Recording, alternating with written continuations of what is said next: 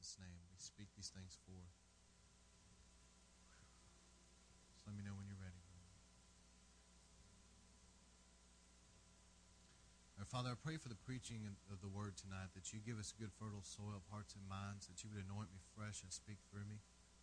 Let your word go out of my mouth as living seeds of truth sown into good, fertile soil, watered by the Holy Spirit to take root, grow, and produce a hundredfold harvest of eternal fruit that remains until Jesus comes. Or let there be a deep, deep work.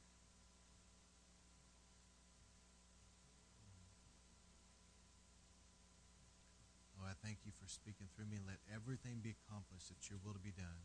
In Jesus' mighty name we pray. Amen. Wow. I'm going to preach, but I feel the Holy Spirit's still at work. So just receive tonight as, as I'm speaking. You know, let the Holy Spirit just fill you and touch. There's a deep, powerful work going on. All right. I'm going to talk about the bride and the bridegroom. I'm, I'm really going to talk about the rapture tonight, more or less. I'm dealing with several things, but God wants us to be ready in these last days for what He's doing and what the Bible says is coming. He does not want us to be taken off guard and surprised by anything. I think that you're going to see some things tonight in a new light, maybe some things you've never seen, and God's really going to speak to you. All right, what I want to open with real quick, I want to talk about Revelation 2 through 3. That's a typo. It should just be the churches that are listed in Revelation 2 through 3, chapters 2, chapters 3, 2 and 3. And I'm going to run down through them. They're prophetic. They have to do with from the time of the early church till now. And I'm just going to read through it real quick. But it's important that you know this information, okay? These are the churches that the Lord appeared to John and said, Write to these churches. Revelation chapter 2, the first church that he wrote to was Ephesus. And let me give you the prophetic meaning behind what was written, okay? And this is what it means. Number one, Ephesus means, the word means to let go and relax. The early church from AD 33 to AD 100 lost the fires of revival and turned to rituals. And that's what that speaks of. It speaks of the time period from AD 33 to AD 100 where the church was born in the fires of revival. You guys have heard me talk about Ephesus and talked about the great revival that broke out there in Acts chapter 19 and, and how it was Paul's second vision, visit there. It, you know, this church was born in the fires of, of revival. But around AD 100, they began to lose the revival. It's interesting in this passage that first love can be translated supreme love feast in the Greek, and it refers to communion. A lot of people don't know that, but it's important that we're not neglecting the Lord's Supper. The Lord's Supper is the table that David saw in the presence of your enemies, where your head is anointed with fresh oil and your cup overflows the, the communion is the Lord's table, and it's a powerful thing. I don't have time to teach on it. I've done a lot on that. Interesting that the Nicolaitans were mentioned. Nicholas was one of the original deacons chosen by the apostles, but he got off course and he introduced heresy to the body of Christ that since your spirit man is without sin, that you could therefore sin with your body and still be innocent, and that's a heresy. It's interesting, sometimes even certain leaders start getting off course and introducing strange doctrines. You got to be careful that what you're preaching lines up with the word. Amen. Smyrna was the next church. Prophetically speaking, this was from AD 37 or so until AD 312. It was the next church.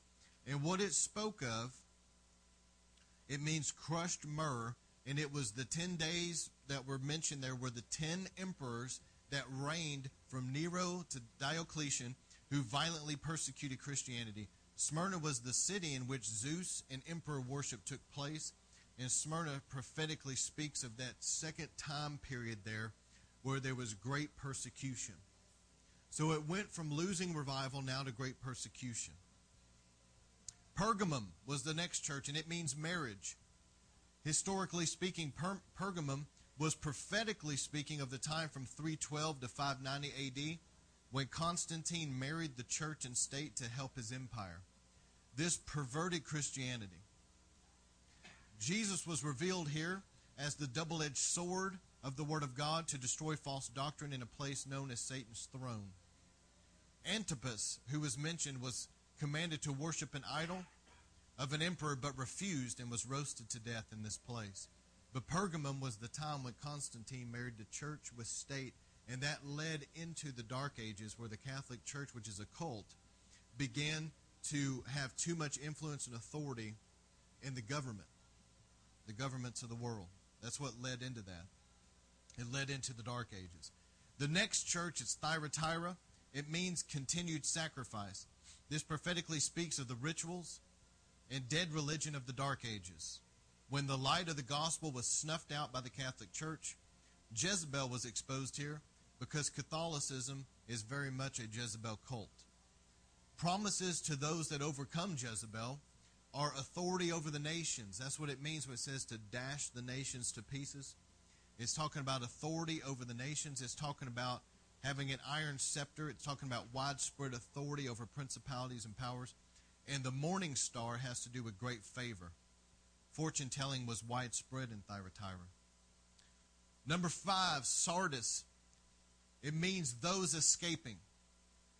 This prophetically speaks of the time frame from 1517 to 1750 regarding, uh, regarding the great Reformation that took place in Germany under Martin Luther, who's a German monk, and God moved on his life that he saw that the light of the gospel of Christ had been snuffed out, and he, he was grieved, and he knew that salvation was not going to come just because the Catholic Church said you were saved. It wasn't going to come just because you went and confessed your sins. You couldn't buy salvation with money. You know what I'm saying? He knew the only way you could be saved is by grace through faith.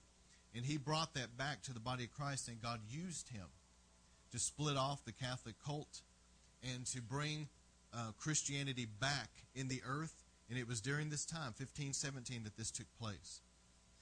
All right. Number six, Philadelphia means brotherly love. This prophetically speaks of the great revivals from 1750 to 1905. Verse 8 speaks of an open heaven. Verse 9 speaks of the critics of revival acknowledging that God is with us one day. Verse 10 speaks of the rapture. Revival is preparing for, for the bride to arise and be cleansed and ready. Verse 11 shows Christ's nearness when we see these end time revivals. In verse 12, and I love this, we are a pillar in God's house, meaning that we don't have to leave his presence. See, a lot of people don't realize that the church, the most important thing the church should be, is a presence driven place where God's glory dwells. God wants to make us pillars in his house where we are literally living in his presence. I was reading this prayer that um, Warren Marcus wrote out dealing with uh, revival, and he said just from studying revivals, he would pray and he would deeply pray that the Lord would cleanse out of him any past seeds of sin, things that were planted in his life in the past, just deep rooted stuff. The Lord would cleanse it out of him, and he would go through and yield his mind to the Lord. He would yield his eyes and his ears, his mouth, his hands, his heart, you know, his life, you know, sexually, his life, his feet, where they take him, every part of his life, he would yield and say, Holy Spirit, come live through me, and clean out all this stuff. And he would do this every day, and it was something that he said he learned in the fires of revival. And those type of prayer, prayers that he prayed sustained revival in his life. The seventh and the last church to be dealt with is the church of Laodicea. And this prophetically speaks of our time now. I just walked you through church history the last 2,000 years. It started with Ephesus, they lost revival. Then it goes down through history, and now you're moving into the church of Laodicea, and this was the lukewarm church. This is the church we're living in right now. It speaks of entertainment, wealth, higher education, and spiritual complacency. Laodicea was famous for its wealth and medical studies. Its eye salve was made there. and the city was known for its pleasures. Gold speaks of being sanctified by fire. How many knows that we need to be sanctified by the fire of the Holy Spirit? We need to lay down our lives on the altar and say, Lord, burn out of me everything that needs to go. It's not just a matter of being born again and washed in the blood. That's wonderful. We have to have that. But after that, it's like, Lord, I lay my life down on the altar. It's no longer me living, but come live your life through me and burn out everything that needs to go. The white garment speaks of being made righteous. The salve in the eyes speaks of the anointing that God will rub into our eyes and give us spiritual vision. We need to be able to see and hear spiritually what the Spirit of God is trying to show us and speak to us. How many times do you read in the Bible where Jesus said, Those that have ears to hear, let him hear? It wasn't like all the people in the crowd, their ears fell off their head and they were standing there. No, it's that the Lord saw that they had physical ears, but he also saw that not all of them had ears of the Spirit that could hear what the Holy Spirit was saying. There's a difference. I've seen some people mock discernment and, and, you know they, they talk about these these I don't want to get into it too much just mocking what you know Pentecostals and people know about discernment but let me tell you something discernment is not physical natural common sense. That's not what it is. They think it is. But some of those people are resisting and grieving the Spirit of God. They're enemies of the Holy Spirit. They fight him. And the whole time they're reasoning in, with their natural human secular worldly mind trying to understand the deep things of God, and you can't. True discernment is something where the Holy Spirit shows you, and it comes with spiritual vision and spiritual hearing. It is not something that you get from the flesh, and it's not something that is just your natural human common sense alone. Sometimes you look at things and it appears a certain way, and in the spirit, it's completely different than what the physical eye seems to look at. You've got to get deeper than just your flesh, and you've got to get in the spirit. All right, this is what I want to get into is the rapture. Revelation chapter 4 talks about being caught up, come up here. You know, it's an open heaven. I do believe that that speaks of the rapture, but I also believe in these last days, and hear me, in these last days, the true people of God, those that are drawing close to Jesus, and let me stop there for a moment and tell you Matthew 7. Jesus warned all of us. He said that there are going to be many people on that day, on Judgment Day, that stand before Him. And they're going to say, Jesus, we prophesied in your name. We cast out demons.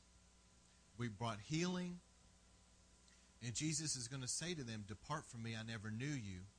And these were the two things that he judged them. He said, I never knew you, was number one. And number two, you worked lawlessness. And what that means is this on Judgment Day, there's going to be a huge host of people that thought they were walking right into heaven. And they're going to stand before Jesus, and their mouths are going to hang open in surprise when they realize that He's actually sending them to hell because they never knew Him, they never had a relationship. Jesus said, My sheep know my voice. They hear my voice. They follow me. They won't follow somebody else. They follow me. And the second complaint he had was they were living in sin. A true born again Christian becomes, I'm going to just go ahead and say it, you become a supernatural new creation. You're a new creation. You're born of the Spirit of God. God, the Holy Ghost, lives in you, and your spirit man is made alive, and the seed of God lives in you. The candle of the Lord's been lit you'll never be the same. And there's no way that somebody can remain in unrepentant sin and justify it because they, the Holy Spirit won't let them. They'll be so convicted, they can't stand it. The Holy Spirit will take them out of sin and into righteousness, but there's no way that somebody that's really, truly God's child can feel comfortable living in sin. It would be the exact same thing as taking somebody that's grown up in wealth and prosperity and forcing them to live in a pig pen day after day. They couldn't stand it. They could not stand the smell. They could not stand what's around them. They would do anything they could to get out of that pig pen and go get a shower. There's no way that a true child of God can remain in unrepentant sin. Revelation 4. So my concern for a lot of people out there is this is, is false conversions. They've been told, come down and say some little prayer and you're good. That's not how it works. You have to be born of the Spirit of God. The Spirit of God lives in you. You're different. There's a conversion experience. If there's not a time in your life when you can look back and say, I was saved, man. I'm telling you, God touched me. I was born again. I was different. I had a conversion experience. If you cannot put your finger on that time, that's not a good sign because everybody that's truly God's child knows when they were born again. But Revelation 4 talks about the rapture, and this is what I believe. It talks about an open heaven. In these last days, all of us that are truly God's children are going to be living under an open heaven. And what that means is that the, the prince of the powers of the air, the wickedness that's in the heavenlies, man, it's going to be so heavy. Satan's kingdom is going to brass over the heavens. It's going to be like lead over a lot of people's lives. It's going to be like lead over geographic territories. It's going to be heavy. It's going to feel in certain places you go that there's a brass heaven there. It's heavy but over God's true people and those that, that are what I'm talking about, that are on fire for God and living for the Lord, and, and they have this prayer, Lord, burn out of me whatever needs to go, set me ablaze. Those type of people, the company of God, the remnant, they're going to live with an open heaven over their head all the time. And that open heaven, the Bible talks about open heaven, there's angels ascending and descending through an open heaven. And there's a clear line of communication where you can sense God's nearness in an open heaven. That's why when people come to church here, you walk into God's presence. Why? The heavens are open. But I'll tell you something else. I don't know how big that hole over your head is going to be. I don't know. I don't know if you can take some kind of measuring tape and measure it. How many feet wide? I don't know, but I do know this. One day when you're raptured, you're going to be pulled right through that hole.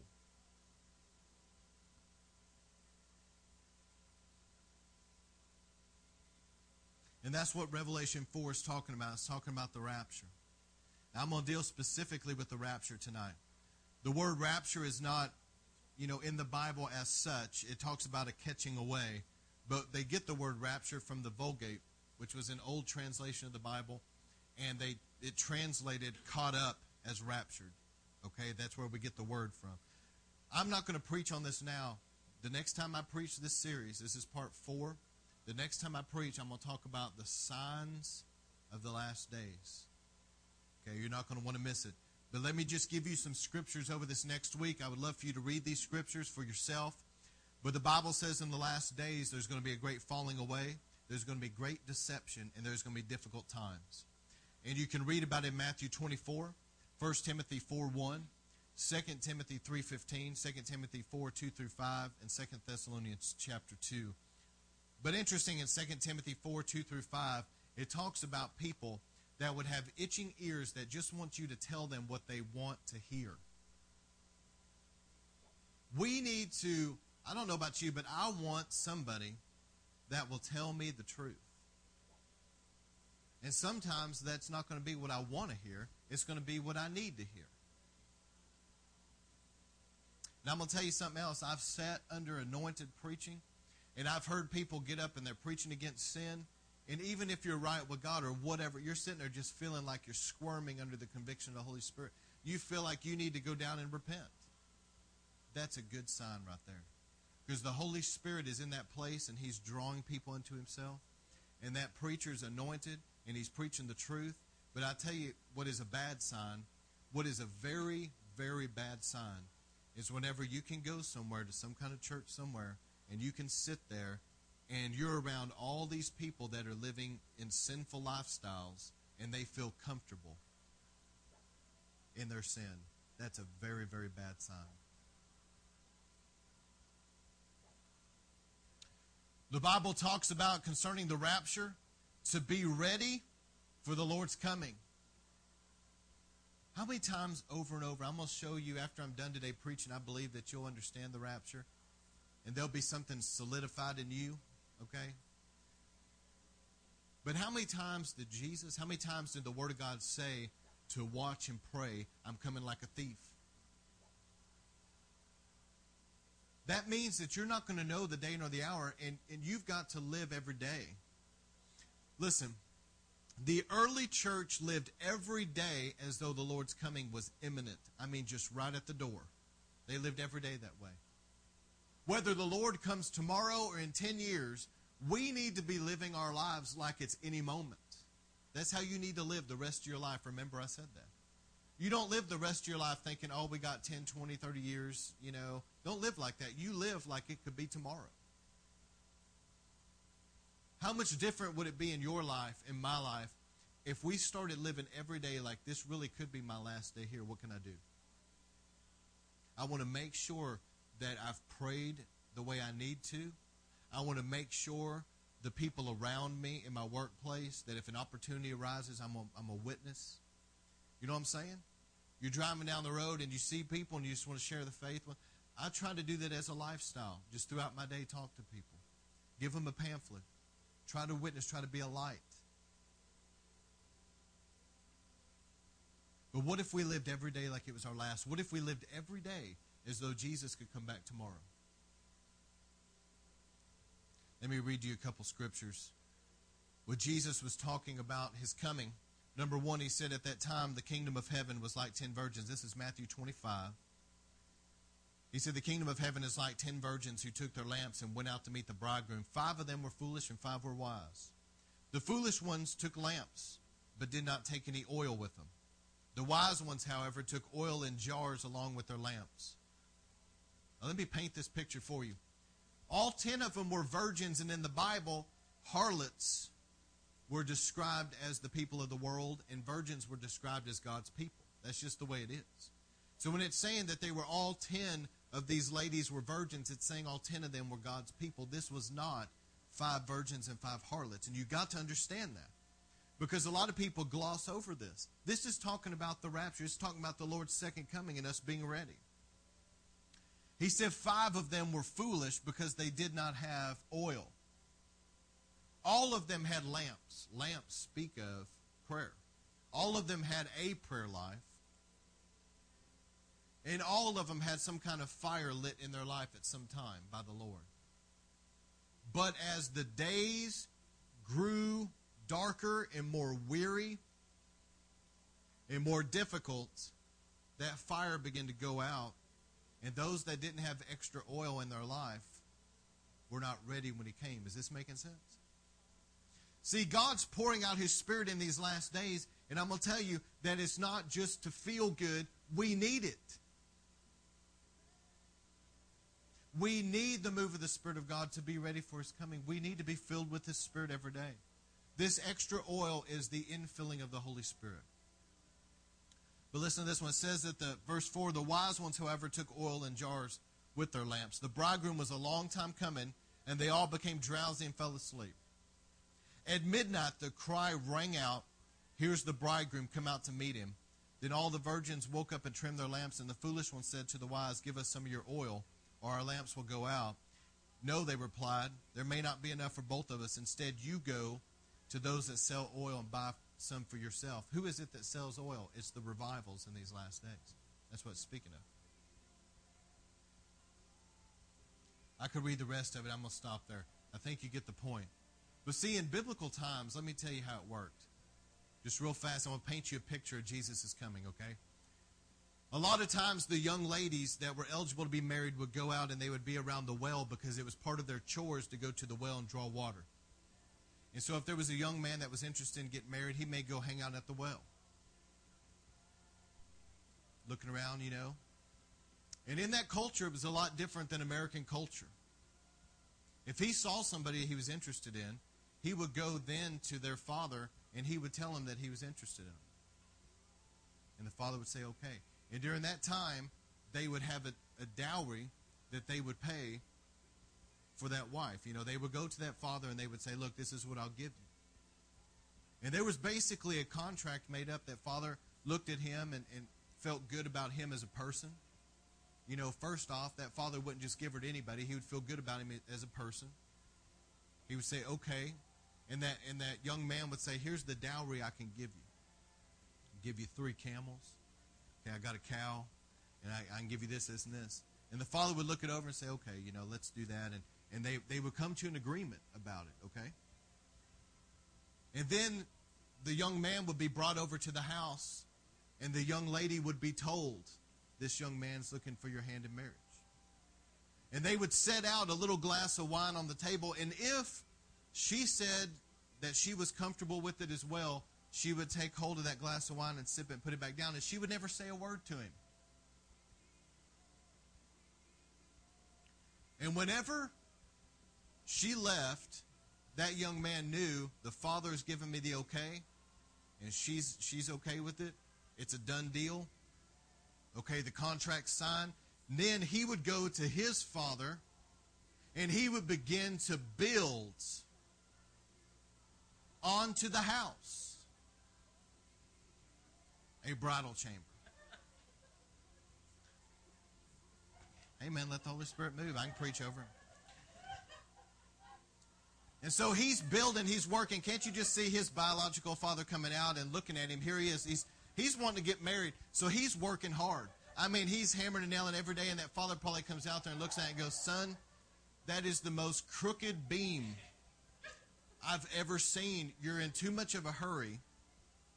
And if you're not careful, you're going to make some ghetto looking piece of junk to bring your wife. So he'd go over there and get a claw hammer and pull some of that out, and he would help him.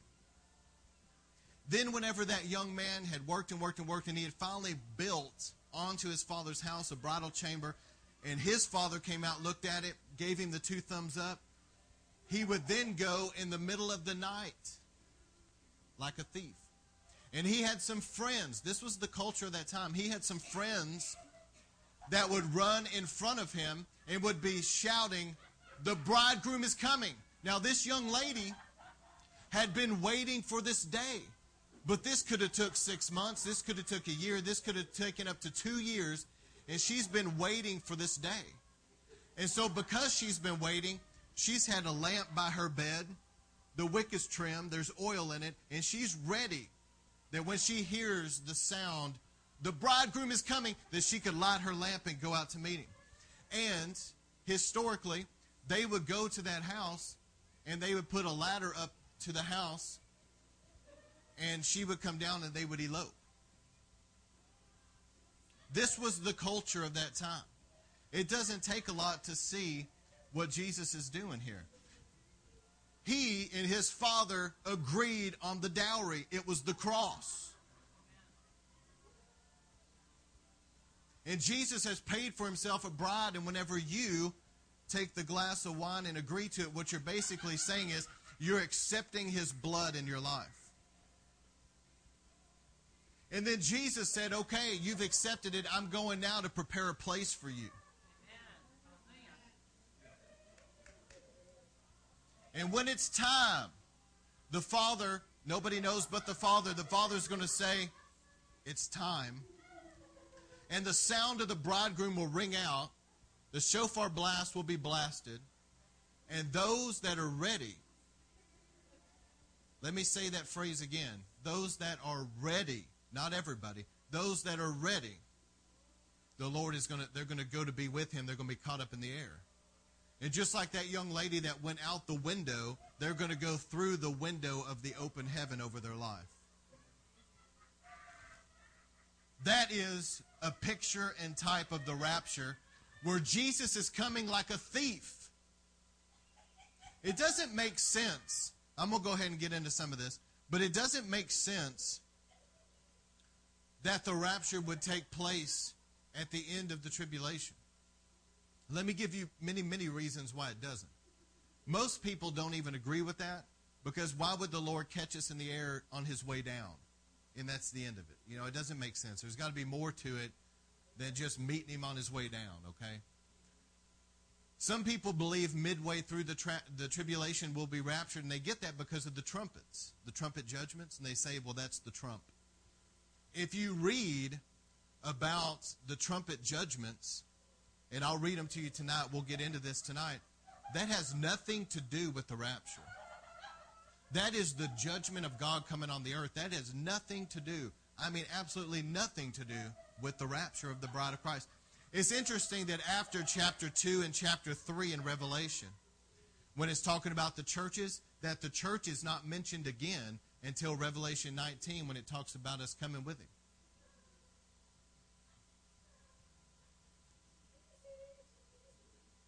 Now, let me give you some reasons. I'm also read you the parable here in a moment about the, the wedding garments and all that. But here's the reason why I'm convinced the rapture is going to happen before the tribulation. Number one, I just mentioned that the church was not mentioned after Revelation 3 until Christ came. Number two, and this is a big deal, because it is the time of Jacob's trouble. It's not the time of the church's trouble. Listen, that's a very important equation because the reason why a lot of people have really bad understanding about biblical prophecy is because they want to take Israel out you would be surprised how many people right now believe that the church has replaced Israel and they, they do not believe that God's going to have anything to do with Israel. And if you don't believe that God is, is using Israel, you're not going to understand end time prophecy. Are you hearing what I'm saying? You have to understand God's purpose for the nation of Israel. And what's happening is, is the close of the church age is going to be the rapture, and then God is moving again in Israel. It's the time of Jacob's trouble. And God's going to allow Israel to be brought to its knees so that it will receive Jesus Christ when he comes. Are you hearing me? I know we love Israel. We pray for Israel. But I'm going to tell you, Israel is not a godly place right now.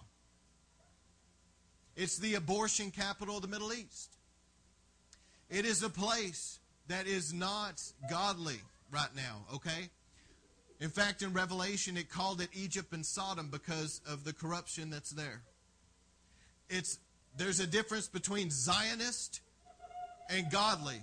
Zionist is that they're just zealous in a patriotical way. They're, they're, you know, but they're not really living for the Lord most of the people there are quite secular. It's just like when God allowed 9 11 to hit our border. Did you know that there's not been a war inside our borders since 1812? That's why it was so concerning when something came inside our borders like that. But when 9 11 hit, God wanted to see repentance in America. But what did he see? He saw patriotism arise, but he didn't see repentance. There's a difference. That's why I'm talking about Israel. The Zionist, it was patriotic, but God wanted to see repentance in America. And what God's going to do is He's going to allow this tribulation time. It's going to be the times of Jacob's trouble. It's going to be where God's moving in Israel. And He's doing a mighty work there. The church is not in that equation, except those that have been left behind to deal with the difficulties of that time. And the second reason, or the third reason, I believe in the rapture being before the tribulation, is because Jesus warned us he's coming like a thief. If he was coming in the middle of the tribulation, then once the tribulation started, you and I know enough about math that we could just start doing a countdown and know, hey, in three and a half years he's coming. We would know the day and the hour. Same with at the end of the tribulation. We would know after seven years he's coming. See, there's a difference between the rapture of the church, the meeting in the air. There's a complete and total difference between that and Jesus' glorious coming where his feet touch the Mount of Olives. There's a totally, completely different. They're described different. Jesus said concerning the rapture, he said, I'm coming like a thief, in the nighttime and you're not going to know when I'm coming. You better be ready. You better keep your lamps trimmed. You better have a strong prayer life. You better live the life because you don't know when I'm coming. But when he said he's, when it describes his second coming, he said, All eyes will see him. It will be like lightning from the, from the west to the east. Everybody will see his coming, his glorious coming. All eyes will see him, and they will know that he has come. Those are two completely different descriptions. You see what I'm saying? There is no way that him coming as a thief is the same thing as what I just described with all eyes seeing him. It's describing two completely different things. You know what I believe the last trump is? See, people say, well, the trumpet judgments? There's no way that that's possible. It's just not. But people will say, well, then what is Paul talking about when he said Christ is going to come at the last trump? Okay, here's what it is, in my opinion. Remember, I explained to you about the feast. The Passover, the unleavened bread, the first fruits was fulfilled at Jesus' death, burial, and resurrection. Then Pentecost was fulfilled. The next thing on God's prophetic calendar is the Feast of Trumpets.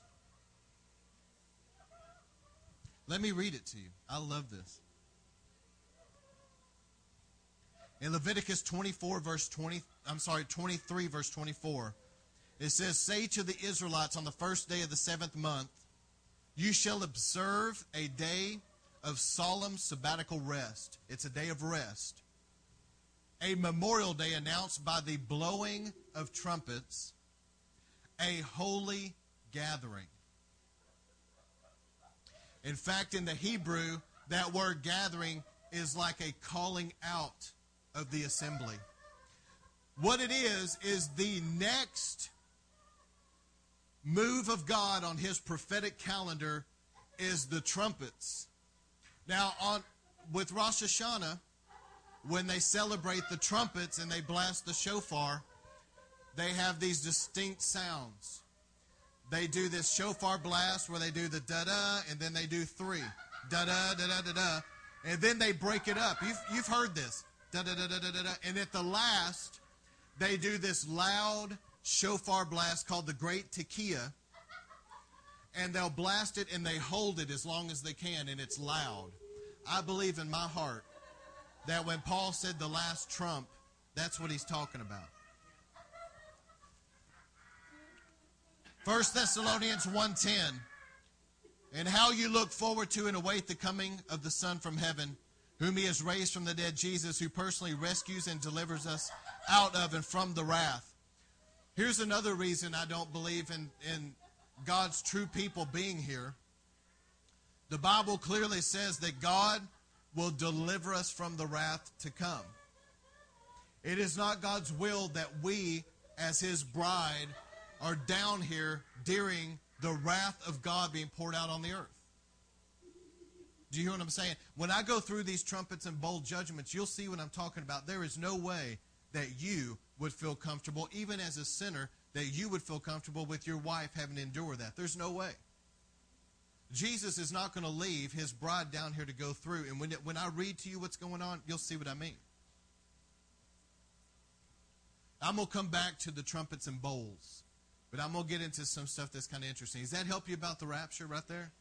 See, the next move of God on his prophetic calendar is the Feast of Trumpets being fulfilled, and it's the calling out, the gathering at the shofar blast, the last trump. And then the Day of Atonement, that is actually going to be the tribulation on the earth, but we're going to be at the marriage supper. That's seven years. And then the Feast of Tabernacles is when Jesus comes back in his glorious appearing, where all eyes see him his feet touch the Mount of Olives, and he takes over. Do you see what I'm saying? That is good eschatology because it lines up with all the scriptures, Old and New Testament. All right.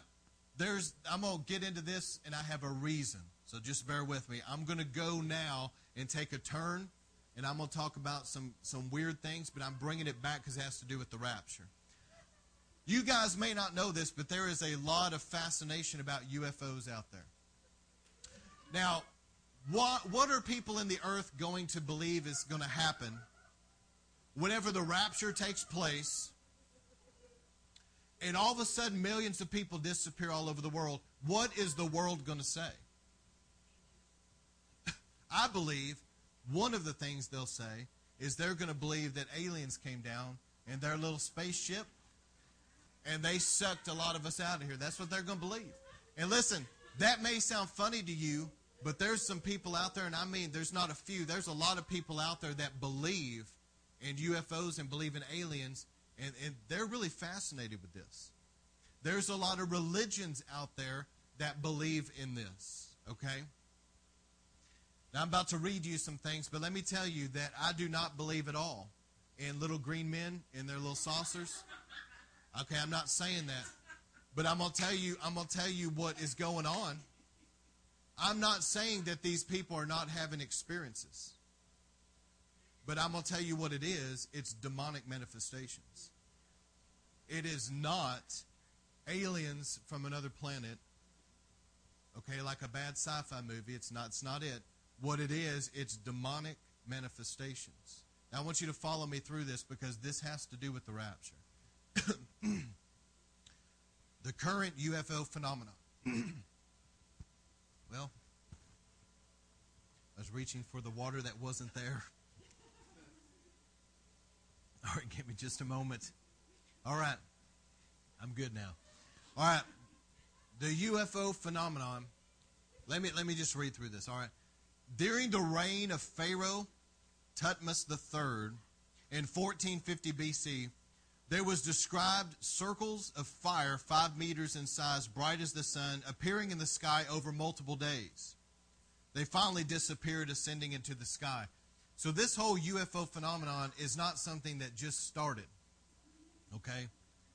A Roman author by the name of Julius writes in 99 BC in Tarquinius he, that toward the sunset a round object in the sky took its path from west to east. In April the 14th in 1561, the skies over Nor- Nuremberg, Germany, was reported to be filled with multiple discs that looked to be engaged in battle. They were described as coming from one disc. Many religions believe in UFOs and ascended masters. And what they mean by ascended masters, it's just weird. What they believe, they believe that people like Jesus, and they put Jesus in a category with Muhammad and any other religious leader, they believe that these people arrived to some higher level and that they have ascended and that they're the ones that are coming back with the UFO visitations. Many religions believe in UFOs and ascended masters, but listen to this.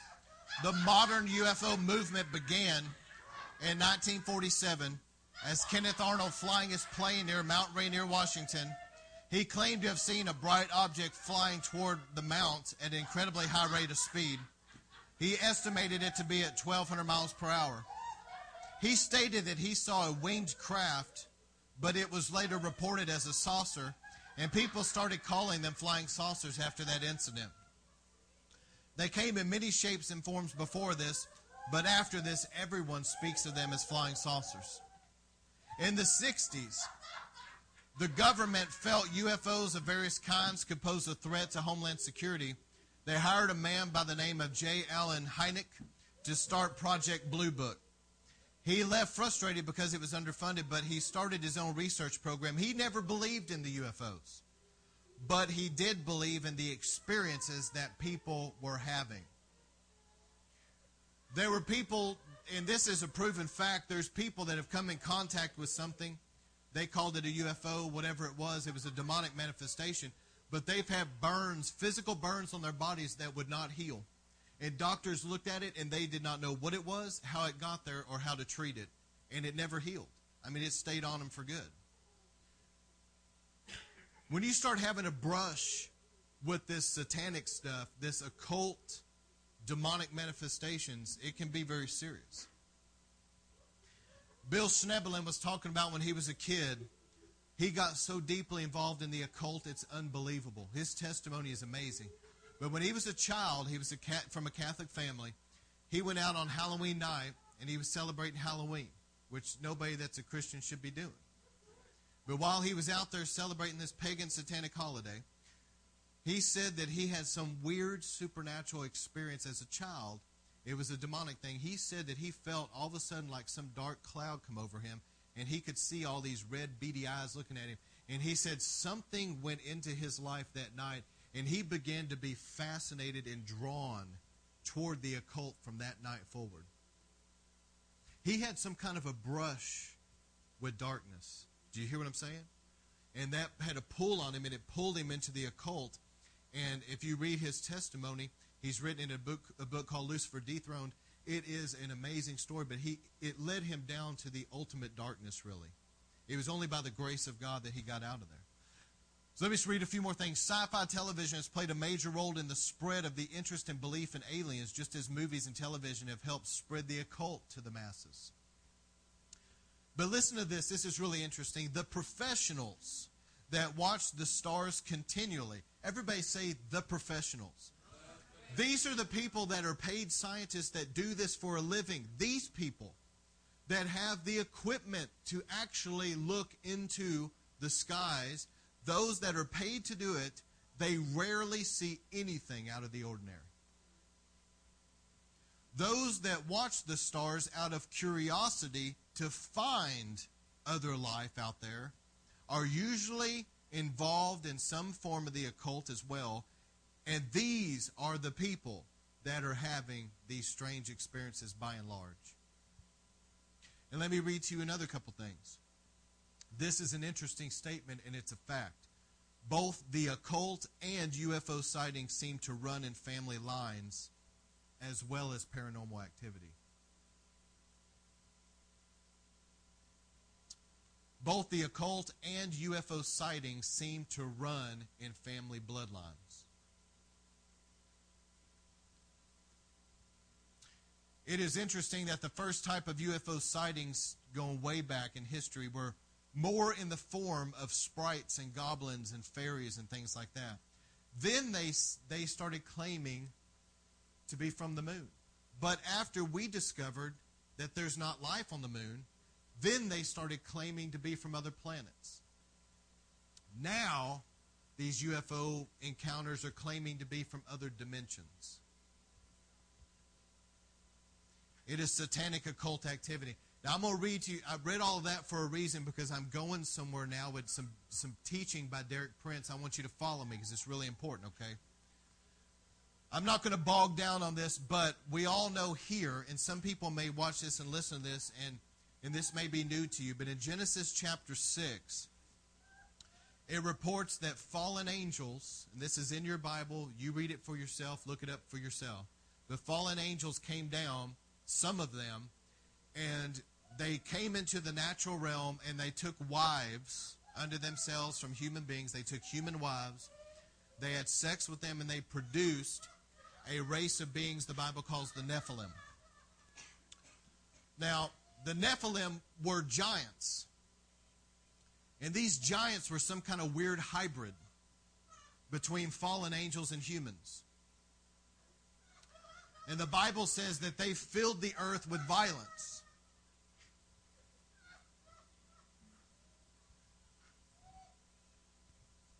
Let me just tell you this I don't believe they just filled the earth with violence. You can't tell me that fallen angels coming into and, and, populating families like that, you can't tell me that they weren't heavily involved in the occult of some kind, some kind of dark arts, and probably major sexual perversions as well. And it was like all of that was there, but God said this. He said he was grieved that he made humanity because their, their thoughts were continually on evil every day, and violence had filled the earth, and so he sent the flood. Interesting about Noah, it said he was blameless before God, but if you read the Hebrew, it meant that his bloodline was pure and undefiled from the fallen angels. That's what it actually means. His bloodline was undefiled. So Noah didn't have this mix in his family with the demonic. And so his sons and their wives, God told them to build the ark. He sent the flood and he wiped it out. But I'm going to read to you some things here in a moment of how that has not completely stopped. Now, Job 1, verse 6 and 38, 7 shows that these, what's called in the Old Testament sons of God, were actually fallen angels. And it's referring to them as sons of God not because they're children of God, but because they were created by God. They didn't have a father, so to speak, okay? Let me give you a quick study on hell. Both hell and Hades is present is the present place of wicked men and women who die in their sins. Tartarus is beneath hell. It is where these wicked angels are imprisoned. In the New Testament, in Jude chapter or Jude six and 2 Peter two four through six, it described these fallen angels being bound in Tartarus. So that's where these wicked angels are being held right now. And in the last days, after the great white throne judgment, Gehenna, and the, that's the lake of fire. A lot of people believe that represents the lake of fire. God's going to take all of hell, Tartarus, and he's going to put all of it into just a lake of fire. Okay? So there's a different holding place in hell where people go that die in their sin, and down underneath hell in Tartarus, where these wicked angels are being bound and held because of what they did in Genesis 6. Jesus stated clearly, this is where I'm going with this. You say, Pastor Scott, why in the world are you talking about UFOs and the Nephilim? Okay, I'm going right here, right now. Here it is. Jesus stated clearly that it would be as it was in the days of Noah and in Lot's day before his coming. That's what Jesus said. So if you believe the words and teachings of Jesus, you've got to understand that you need to know something about the days of Noah because Jesus said it will be like those days when I come. So it's beneficial to you to understand Noah's days. We all kind of understand Lot's day. He was a righteous man that lived in Sodom around all kinds of sexual perversions. Homosexuality was rampant. That's Lot's day. Jesus said it would be like it was in the days of Lot when he came. And look at the homosexual movement of today. I want you guys to follow me. I want you to read this with me. This is something that Derek Prince wrote it's very powerful, but I want you to get this information, okay? The Bible clearly indicates that intercourse between angels and human women did not permanently cease at the time of the flood. The Nephilim were on the earth in those days and also afterward. The Bible says that, and also afterward. When the sons of God went to the daughters of men and had children by them. They were the heroes of old, men of renown. The Hebrew word for Nephilim is directly derived from the Hebrew word or verb nephal, which means to fall. Therefore, these are fallen ones, that is, fallen angels. They were, Neph- they were Nephilim on the earth in those days at the time of the flood, and also afterwards, after the flood. Those who were born in this later period out of this unnatural union were called heroes. Now, let, let me stop there just for a moment. I talked about the Greek um, humanism and all that last time. It's interesting that this comes up again. Remember, it talked about the Prince of Greece in the Bible? Now, listen to what Derek Prince wrote here. He said Greek mytholo- mythology abounds with descriptions of such heroes. They were born when beings whom the Greeks called gods, the Greeks called them gods, had intercourse with human women. These gods were supernaturally powerful beings who came down from a higher plane of existence. The Bible calls them Nephilim. They were, in fact, fallen angels. To give a few examples, Zeus, the father of the gods, was said to have taken the form of a swan and united with a woman called Leda, who bore him three children. On another occasion, in the form of a bull, Zeus had intercourse with Europa, who also bore him three sons. Another god, Poseidon, the god of the ocean, united with human women, and she bore him a son called Theseus, who became one of the most famous of the Greek heroes. Many other examples could be added, but these myths are like a cracked mirror giving a distorted representation of events that are accurately summed up in Genesis 6 4. I'm going to keep reading this, but I want you to think about this.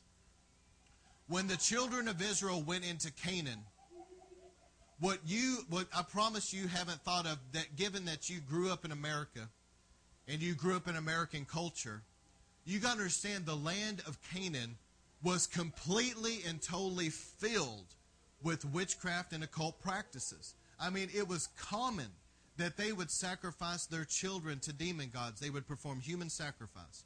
They went to pagan temples and participated in all kinds of satanic rituals, worshiping their demon gods. The Canaanites were filled with the occult and evil, dark worship. Now, whenever the children of Israel sent spies into the land, what did they say that was in the land? They said that there were giants in the land. Now, later, you read that King David had to deal with the Philistines, and the Philistines were of the land of Canaan, and they also participated in all kinds of dark, evil worship. Whenever David had to face Goliath, what was Goliath? He was a giant that had six fingers on each hand and six toes on each foot. And the, and the Bible says that he literally was around nine foot tall. Can you imagine somebody literally being the size of a basketball goal? He was a giant. Where did these people come from? And it wasn't just Goliath, but it says his brothers were giants as well. Let's keep reading. As in the days of Noah, in Luke 17 26, Jesus warns us, as it was in the days of Noah, it will be in the days of the coming of the Son of Man. In other words, conditions that mark the days of Noah will again characterize the period just before the present age closes. In Noah's day, the earth was also corrupt before God, and the earth was filled with violence. Certainly, both of these features are being manifested or manifestly reproduced before our eyes today. Moral cor- corruption and continually escalating violence. In Noah's day, too, humanity. Now, please hear this. In Noah's day, humanity was invaded by angels from a higher plane who made human women the object of their lust. Today, once again, the media are replete with reports of visitors from outer space. Sometimes these are attested by vivid eyewitness accounts. We can write these accounts off as fabrications, but this does not explain their increasing frequency. Another explanation suggested by Scripture is that the condition from the days of Noah are being reproduced, that fallen angels are again at work on planet Earth. So here's a timely word from Paul. If the above interpretation of Scripture is correct, it imparts a fresh urgency to Paul's warnings given in 1 Corinthians 11, 2 through 16. Paul did not view the church as a little group of people tucked away on their own in some religious building. Rather, he viewed the church as part of a vast, action packed drama spanning both earth and heaven Participation in their meetings was not limited to human beings, but could also include angels, both good and evil. And Paul said that at the end of, of that passage, he said, Because of the angels, a woman ought to have a sign of authority on her head. That's what he said. Why would he make a statement like that? He's talking about women having their head covered. And then at the end of all of that, he says this He said, Women ought to have a sign of authority on their head because of the angels. What a statement to make. Think about it. Now, let me keep reading. I'm going to close with Derek Prince right here. In particular, Paul warned that human women participating in worship in church needed to be aware of the possibility of the presence of both good and evil angels. Their appropriate response was to have a suitable covering on their head. In this way, they affirmed that they were under the authority that Christ had vested in the church. They also paid due respect to the good angels who might be present and at the same time protected themselves against any impure spiritual influences that might have proceeded from evil angels. These instructions concerning worship, which Paul gives in 1 Corinthians 11, 2 through 16, can be summed up in one word reverence. Now, let me say this about concerning this right now. It is so important that people have a spiritual covering. Some people act all prideful and arrogant and they think, well, I don't have to go to church. Let me tell you something. That's fine if you don't want to go to church. That's between you and God. But I promise you that you will regret it because you do not have a covering over you in these last days. You're running around in the, what the Bible calls terrible times. You're running around in terrible times and you refuse to have a covering over you. See, what you got to understand is, is that the husband is the covering of the wife. And the church, especially the pastor and the elders, form a covering over the people. It's a sign of authority. It's a covering over people. It's a spiritual thing. And when the enemy shows up, he sees that, that sign of authority, he sees that covering, and he knows he's not going to be able to penetrate into their life.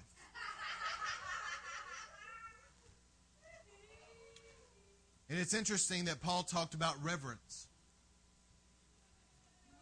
I've seen some wives, I'm not trying to be mean or anything, but I've seen them so disrespectful and irreverent to their husband. They have no idea what they're doing, but they're opening themselves up for some dangerous things doing that. As the Bible talks about a wife should reverence her husband, and the word reverence in the Greek is phobia, and it means like a fearful reverence, like you would reverence Jesus. I mean, it's the same word, it's a fearful reverence. And you should show respect to your husband. If you're not respecting him and you're being disrespectful and irreverent toward him, you're disobeying the Bible and you're opening yourself up for some influence that's not from God. And the same thing with people in the church. They better be reverent because I'm going to tell you, people are irreverent, disrespectful to the authority over them, and they don't realize it, but they're opening themselves up to something. By coming under authority, you come under that authority, you submit to that authority, and you're reverent toward, you're respectful toward that authority. And by doing that, you're coming underneath a covering of protection. You know, John Bevere wrote an excellent book called Undercover, and he was trying to help people in this area. He's trying to help people come undercover. You know, this is where these dark spiritual forces, like a Jezebel spirit and stuff, this is where this stuff starts getting in people's lives. They don't want to submit to their husband. They want to be disrespectful to their husband and they don't realize it, but they're opening the door for these dark forces to come into their life, like a Jezebel spirit. They want to buck up against authority in church, and they're opening up a door. Is this helping you guys? I know, I know this information is controversial, but I don't have anything to lose. My life is hid in Christ and dead. I died a long time ago. I don't care anymore. I'm serious. I don't.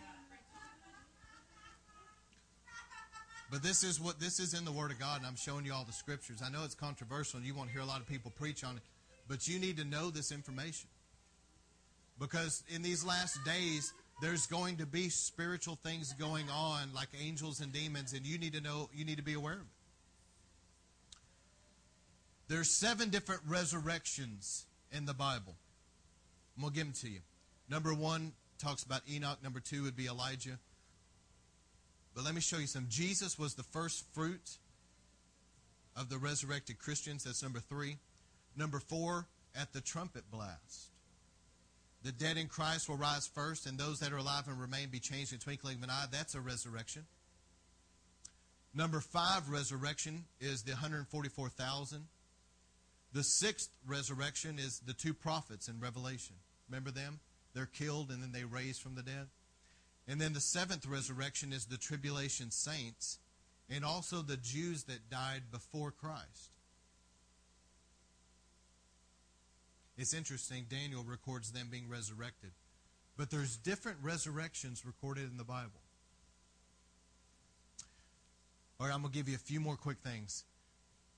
All right, this is how I want to close. I'm going to close out with this. We're going to talk about the seals, trumpets, and bowls, okay? Look at the diagram, just flip the whole thing over. It's the very last page. I gave you an extra chart that talks about tracing humanity, tracing the origins of humanity. It's really interesting if you're interested in those type of things, look at it. But it talks about it traces the bloodline of Jesus Christ, proving that he is the Messiah of Israel. All right. Real fast, looking at Revelation. Remember, I read to you the very first sermon that I preached there was a scroll, and Jesus had a scroll. It's the title deed to the earth, and it had seven seals. And he began to pop those seals. Now, here's what I want you to picture with me Jesus knows that the time of his return is near. And so it's time for Jesus now to begin to pop the seals that's on that scroll. And as he starts popping the seals, all this spiritual activity starts going on. Now, the first seal, when it was popped open, it talked about a rider on a white horse that had a crown. Now, traditionally speaking, I want you guys to, to hear me about this because this is going to help you understand some things about the rapture. Traditionally speaking, that rider on the white horse is the Antichrist. That's what people believe. Okay? It could be. But I'm going to give you my opinion, and I'm not the only one that believes this way. In fact, Jack Hayford, I heard him talking about this. This is just my opinion. But I wonder if it's not the Lord Jesus actually moving in great power in these last days with revival. You hear what I'm saying? I wonder if the first seal doesn't have to do with the great outpouring of the Holy Spirit and a great revival taking place in the earth. And the reason why I say that is because that lines up with a lot of other Bible prophecies, but also because if you look at the rest of the seals, it looks like that they're already beginning to happen right now before the rapture. Let's look at them. The second seal, the writers had to do with war and blood, and we're seeing war and blood right now. The third seal that was popped had to do with famine and death. We're seeing that now. The fourth seal had to do with death and hell. The fifth seal had to do with the golden altar, but it had to do with martyrs. You're seeing a lot of people right now being martyred in the earth. Are you seeing what I'm saying? The sixth seal had to do with terrible signs, like volcanic ash. It says that the sky rolled away. You know what that reminds me of? It's like a volcano eruption. And it's like the skies are rolled back because of the ash. The four winds, the four winds are, four is the number of the earth, okay? The first wind that you see throughout history is military might. But then it moved from military might during the Dark Ages under the Catholic cult. It had to do more with religious power. Then it moved from religious power to political power. Then it moved from political power to today economic power. And those are the four winds. The seventh seal now, this is important. The seventh seal was silence in heaven while God was looking on the earth wanting to see repentance. And he didn't see it. So you see, in my opinion, the rider on the white horse, you see great revival breaking out. Then you see the war and the blood, the famine, the death, the martyrs the terrible signs. Like, look in our day right now, look at the level of things like the earthquakes that literally are wiping out huge areas. I mean, these are terrible signs. This looks to me like it's the sixth seal. And so, what I'm saying is, in my opinion, the seals could be popped before Jesus comes, and then the trump, you know, we're raptured out of here, and then the trumpet judgments begin. When you read over the trumpet judgments, the first trumpet seemed to indicate a nuclear holocaust. If you guys want to write these down, the first trumpet seems to indicate, indicate a nuclear holocaust. How far fetched is that for us to believe with our places like Iran trying to build nuclear weapons, that a nuclear holocaust is really that far off. But I believe, in my opinion, that the seals are going to be accomplished. And then the Lord is going to pop that seventh seal. He's looking for repentance.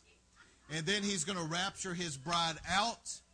And then the trumpet judgments are going to begin for the first three and a half years of the tribulation.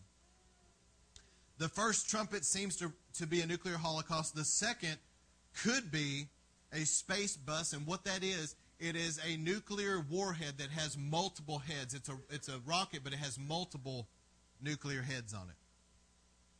The third trumpet could be a biological bomb, a biological weapon of some kind that literally pollutes the waters because it says wormwood is referenced and it talks about the waters being undrinkable. The fourth trumpet could be an all out nuclear war.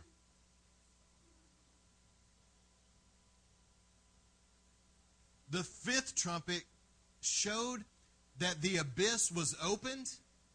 See, when you command demonic spirits to go and they go into the abyss, that's into hell.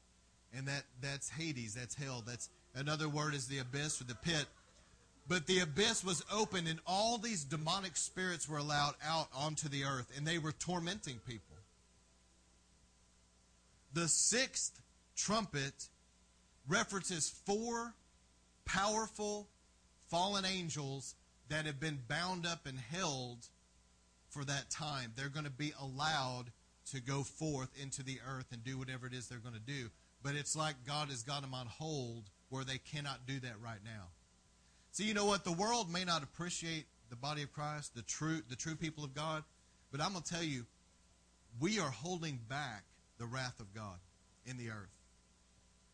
We're the reason, the body of Christ, the church in the earth is the reason why this stuff hasn't happened yet. The seventh trumpet announces Christ's rulership over the earth. And then you get into the bowls.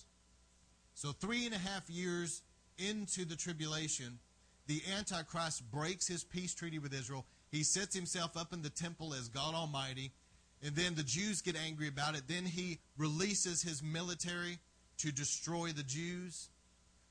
Three and a half years now, things shift. And it goes from just being the trumpet judgments, now you're moving into the bowl judgments. And the bowl judgments are very serious. There's no way, in my opinion, there's no way that Jesus would leave his bride down here to go through this. Let me read them. Number one, when the first bowl was poured out, boils broke out all over people. They were painful, festering sores all over people. Number two, the second bowl, the sea became blood. The third bowl, the rivers became blood. The fourth bowl, there was such heat on the earth that it was scorching people. It was like the sun became extremely hot, and people literally were, they couldn't cool off. It was just so hot. It says that they were gnawing on their tongue in pain. Number five, the darkness darkness begins to break out over the earth. It reminds you of the plagues in Egypt, you know. Number six, the Euphrates River dries up. And then number seven, there's such a great earthquake. It is so massive that Jerusalem splits in three parts and there are 100 pound hailstones that are falling on the earth. I don't know about you guys, but I've been out in hailstorms, you know, and you got the little bitty ones that weigh less than a pound. I mean, you're talking about ounces.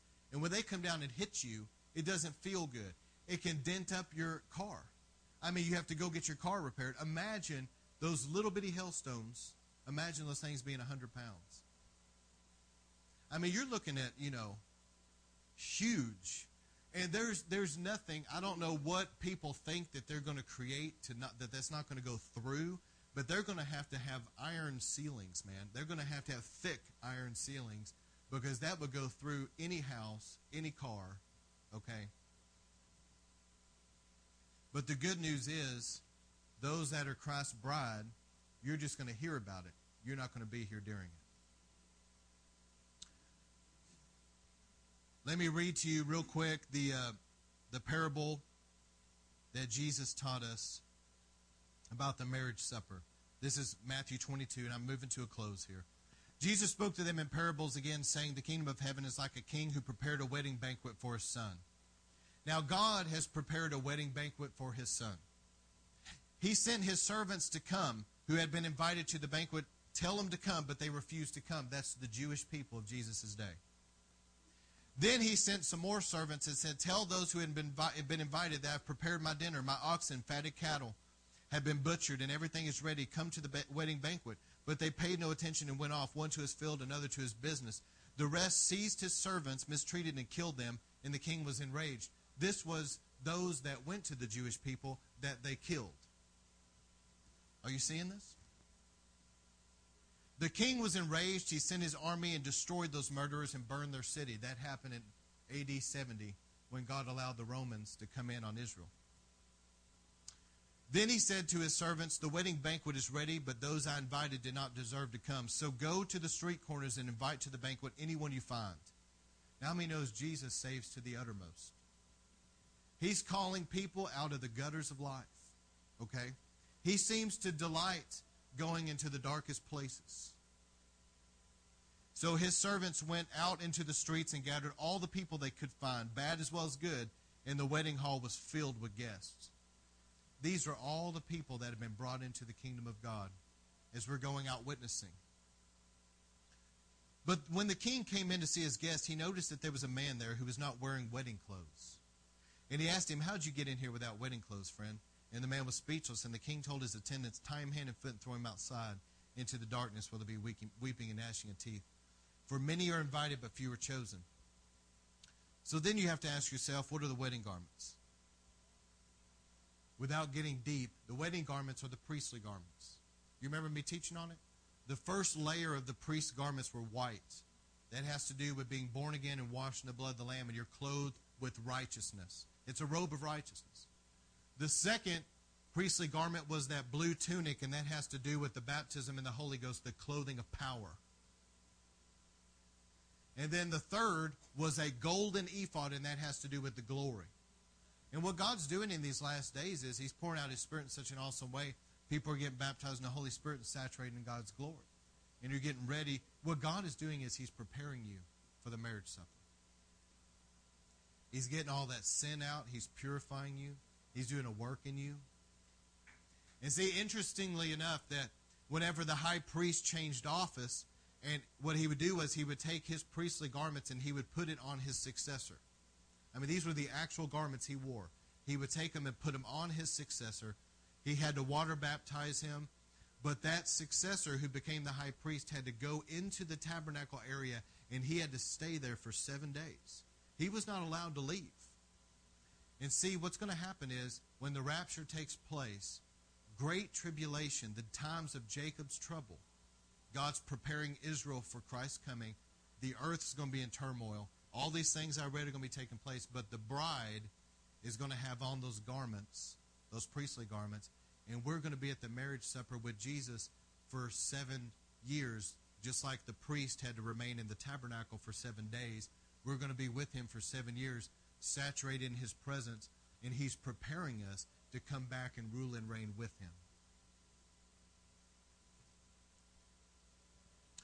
Let me close by reading a few quick things. There's seven judgments, seven main judgments in the Bible.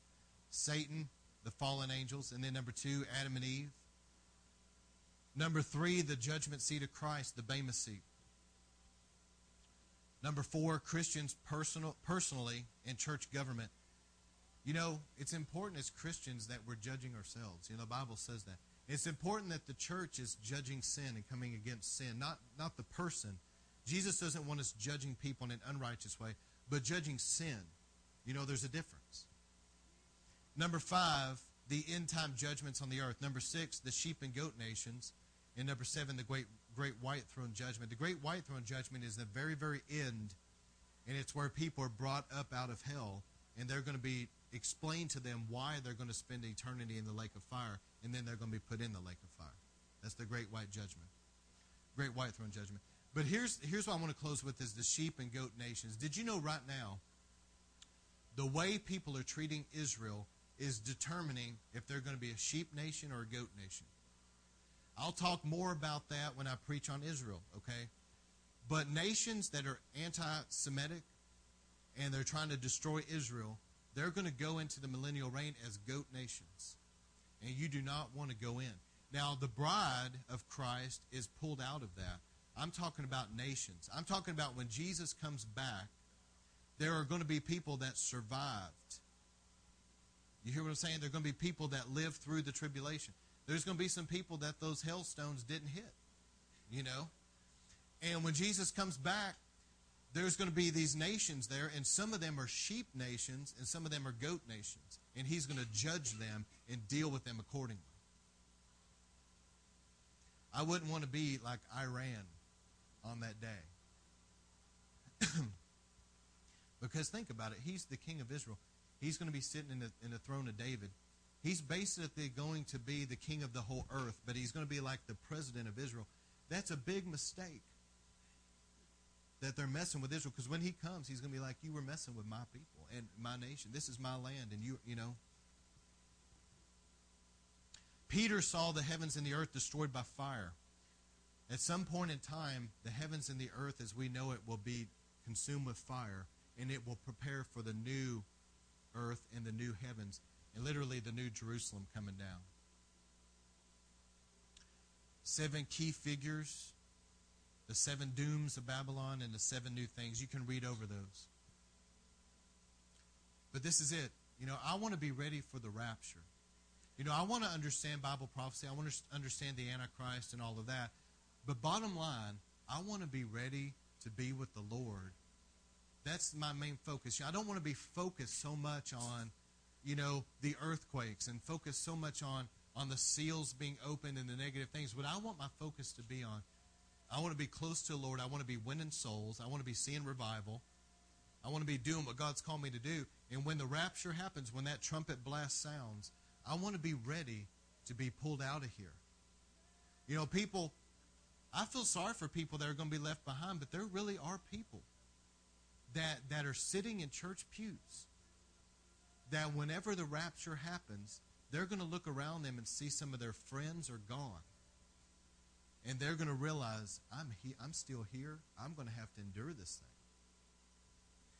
And there's going to be very few, if any, Christians that are going to be able to survive the tribulation time without being martyred. Which actually may not be that bad of a thing because, you know, being shot and taken out of here might be a quicker and easier way to go than some of the things that's going to be coming on the earth. But after the rapture happens, and God, the church, the, the bride of Christ is the way I want to say it, those that are ready are going to be pulled out, and God turns to the nation of Israel and it's the time of Jacob's trouble. It's the seven year period. When that happens, God's going to raise up 144,000 powerful, awesome Jewish evangelists. Some of them may be apostles like the Apostle Paul. I don't know. But they're going to spread the gospel of Jesus Christ in power all over the world. They're going to die for it, okay? But they're going to spread the gospel. So people that say, well, the Holy Spirit's gone, nobody else is going to be getting saved, where do they even get that? The Holy Spirit isn't just going to leave just because the bride's gone. God's still going to be saving people. He's still going to be saving people. I mean, look at the 144,000. They're going to be saved. They're born again. The Holy Spirit's living in them. So I don't know where these people get the Holy Spirit's leaving. Nobody's going to be getting saved. That doesn't even make sense. But anyway, how many guys want to be ready for His coming? The only way you're going to be ready is to get the sin out of your life and get close to Him. And there, it's going to be trying times. It's not going to be easy. There'll be a lot of temptation. There'll be a lot of stuff coming against us. But if you'll stay close to the Lord and stay in revival, I never understand some people. Some people get in revival and then they get out of revival, and I'll never understand why they why they do that. Why would you want to get in God's manifest presence and then flee? The only the reason why a lot of people do it is because the Holy Spirit is convicting them of stuff and they don't want to surrender that. They don't want to deal with it. And so they run away from the Holy Spirit. That's what they're doing. It's like a Jonah. You know, the Lord's trying to deal with them about something and they're running the other way. But the way that we're going to be ready for Christ's coming is to embrace the work of the Holy Spirit. He's the best friend you got. Don't resist Him and work against the Holy Spirit. Whatever you do, ask the Holy Spirit, Lord, do whatever in me you need to do. I want to be ready for Jesus' coming. Whatever you got to burn out of me, whatever desires I used to have, take them out if it's not of Christ and just change me do work and embrace the work of the Holy Spirit, which means that there's going to be times that He makes you feel convicted. How many guys ever been convicted? Was it fun? No, it's not fun being convicted. But I'm going to tell you what, that is such a loving Holy Spirit that instead of just leaving you, that he would stay with you till the end and love you and convict you and try to help you. He's trying to help us. Anyways, this way I want to close this and close out recordings. I want everybody just to pray this. Say, Holy Spirit, whatever you need to do to prepare me for the rapture, do it in me. Let your fire burn everything out of me that needs to go. Liberate me. Change my desires. Cause me to hate what you hate and love what you love. Have your way, Holy Spirit. I give you permission and I desire your work in my life. In Jesus' name, amen.